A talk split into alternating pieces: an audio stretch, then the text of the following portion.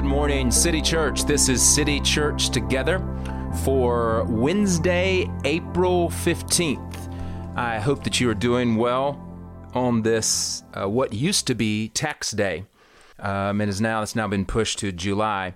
Um, but let's get started this morning um, by uh, what I'd like to do today is read some in between from where we finished from the Easter sermon in Jesus' resurrection. And I want to f- do a little uh, gap here from where, where we will be on Sunday, on this upcoming Sunday morning.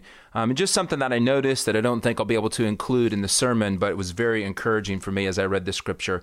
We'll start in John chapter 20, in verse 24. It says, But Thomas, the one called Twin, one of the twelve, was not with them when Jesus came. So the other disciples were telling him, We've seen the Lord. But he said to them, If I don't see the mark of the nails in his hands, put my finger into the mark of the nails, and put my hand into his side, I will never believe. A week later, his disciples were indoors again, and Thomas was with them. Even though the doors were locked, Jesus came and stood among them and said, Peace be with you. Then he said to Thomas, Put your finger here and look at my hands. Reach out your hand and put it into my side. Don't be faithless, but believe. Thomas responded to him, My Lord and my God. Jesus said, Because you have seen me, you have believed. Blessed are those who have not seen and yet believe. Jesus performed many other signs in the presence of his disciples that are not written in this book. But these are written so that you may believe that Jesus is the Messiah, the Son of God, and that by believing you may have life in his name. After this, Jesus revealed himself again to his disciples by the Sea of Tiberias. He revealed himself in this way Simon Peter, Thomas, called Twin, Nathanael from Cana of Galilee, Zebedee's sons, and two others of his disciples were together. I'm going fishing, Simon Peter said to them. We're coming with you, they told him. They went out and they got into the boat, but that night they caught nothing. When daybreak came, Jesus stood on the shore, but the disciples did not know it was Jesus. Friends, Jesus called to them. You don't have any fish, do you? No, they answered. Cast the net on the right side of the boat, he told them, and you'll find some. So they did. And then were unable to haul it in because of the large number of fish. The disciple, the one Jesus loved, said to Peter, It is the Lord. When Simon Peter heard that it was the Lord, he tied his outer clothing around him, for he had taken it off, and plunged into the sea, since they were not far from land, about a hundred yards away. The other disciples came in the boat, dragging the net of full fish. When they got out on land, they saw, saw a charcoal fire there, with fish lying on it and bread. Bring some of the fish you've caught, Jesus told them. So Simon Peter climbed up and hauled the net ashore, full of large fish, a hundred and fifty three of them. Even though there were so many, the net was not torn. Come and have breakfast, Jesus told them. None of the disciples dared ask him, Who are you? because they knew it was the Lord. Jesus came, took the bread, and gave it to them. He did the same with the fish. This was now the third time Jesus appeared to the disciples after he was raised from the dead. And that is the word of the Lord from John 20 and 21.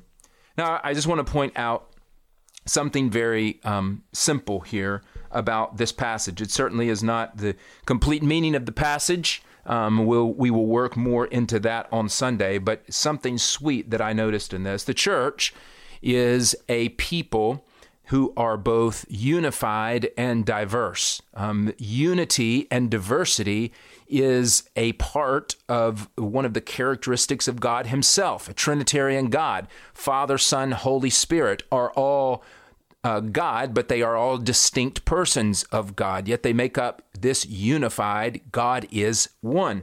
Likewise, the church is unified. We are all together a part of the body of Christ. We are one body. We work together as one church. We are unified under one Savior, one faith, one baptism, one Lord. Yet we are also a diverse people not just diverse in culture or ethnicity, but even diverse in the different sorts of turns of the diamond by which we are able to see and perceive our Savior, the different ways that God has revealed Himself to us.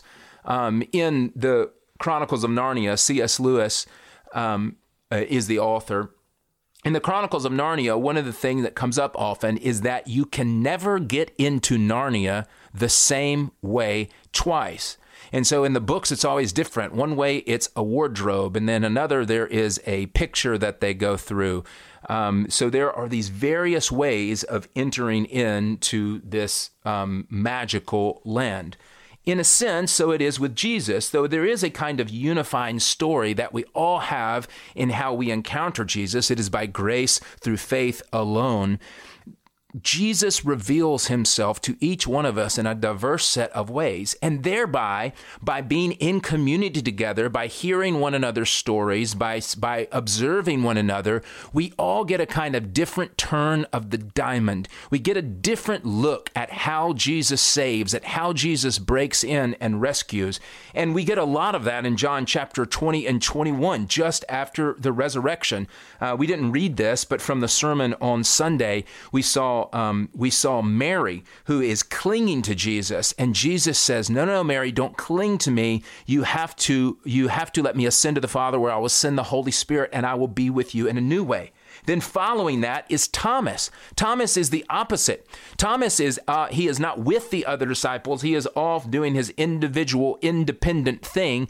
And when they come and report to him, he says, "No, no, no. Until I see it for myself, I won't believe." And so Jesus where he says to Mary, Stop touching me, he comes to Thomas and he says, Here, touch me. Here is my side. Here, he knows exactly what Thomas needs and he reveals himself to Thomas in a different way, and all of the disciples are there to observe that. Likewise, you have this list of the disciples at the start of 21. Each one that Jesus revealed himself to in a different circumstance. You have Simon Peter, of course, who is in the sort of in between of his denial of Jesus and and um, the restoration that will happen at the end of chapter 21. Um, and so you have Peter hanging out in this weird space. Uh, you have Thomas, of course, who we just read about, who Jesus had to come and say, "Look, Thomas, here are my wounds." And then you have Nathaniel. You remember Nathaniel from the very first of the book of John. Nathaniel is the guy sitting under the fig tree, and Jesus Jesus shows up and and sort of overhears Philip saying, "Can anything good come out of Nazareth?" And so, you know, Nathaniel mocks him and then Jesus says, "I basically I see your innermost thought. I saw what you were doing under that fig tree."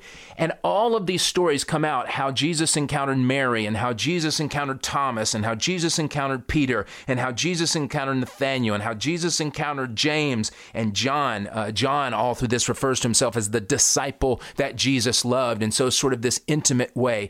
And I just want us to note something here that they continue to hang out together. I mean, look at, he says, um, when Peter says, I'm going fishing, I don't know that this is an invitation to the rest of the disciples, but certainly the rest of them say, then we're going with you. We don't want to do this alone. You're not going to be independent you. And then when Jesus um, reappears to them here, look at all of the throwbacks to sort of uh, the inside stories or the inside jokes that they would have. You know, there's there's the way that Peter called uh, James and uh, I'm sorry, Jesus called James and John and Peter, and like this this whole deal of throwing the net out when you aren't catching any fish that happened before. And John reminds Peter, "This is Jesus. You remember?" And so it's this communal experience of, "Hey, you remember." Remember how Jesus showed himself to you? He's doing it again. But Peter has to be awakened to that reality by his friend John. And then, of course, there's loaves and fishes. You can imagine how Philip felt in this. Philip was the guy who, uh, when Jesus uh, multiplied the fish and loaves, Philip was doing all the math and telling Jesus, You can't possibly feed 5,000 people with two pieces of bread and fish. And so there's a kind of a wink, wink, and a nod, nod that Jesus is doing to disciples. Hey, you remember when Philip doubted me and I fed everyone? Here's my point. And here's something that the Lord showed me this morning that is just a, a wonderful, wonderful truth we can know Jesus personally. Absolutely.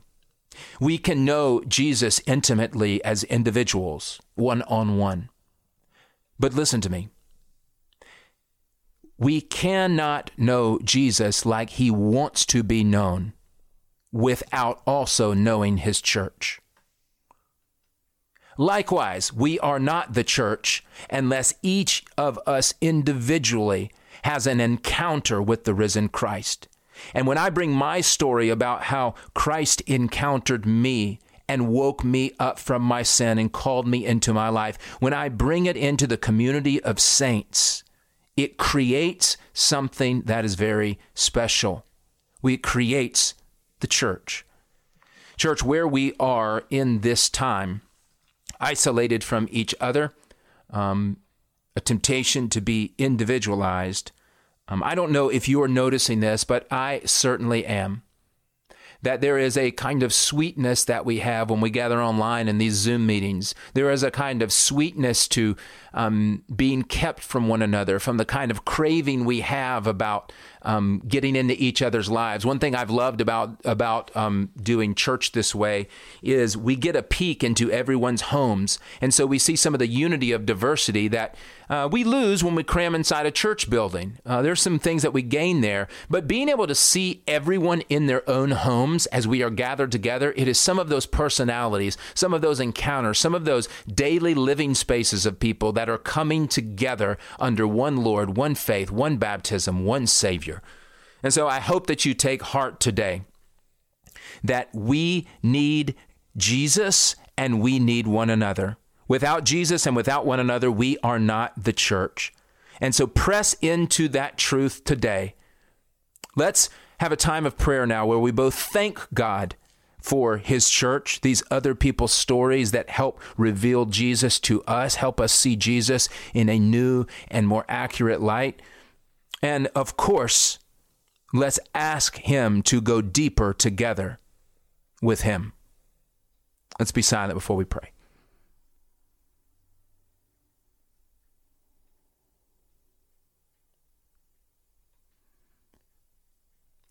Heavenly Father, we cannot know you without also knowing your church. You have not made us for one size fits all experience. Everyone does not come into the kingdom the same way, even though everyone comes into the kingdom the same way. We all have to get into Narnia, but it is all in different ways. Some people are encountered at just the bottom of an ugly, broken life. Some people are um, get an encounter with you as a young, trusting child with wonderful parents. Some people get an encounter with you after having built their life on success, and that success turns out to just be bland and unfulfilling, and it has them search for you. All of us come to you in different ways, a diversity of ways, but we have one unified Savior, one Lord, one faith, one baptism. And so we thank you, God, for your church.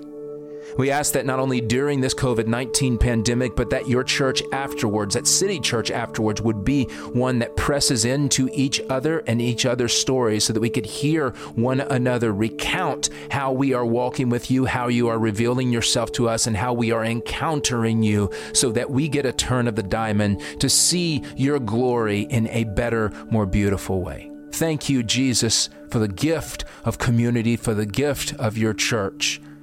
And as each of us go fishing, may we say to one another, We're going with you.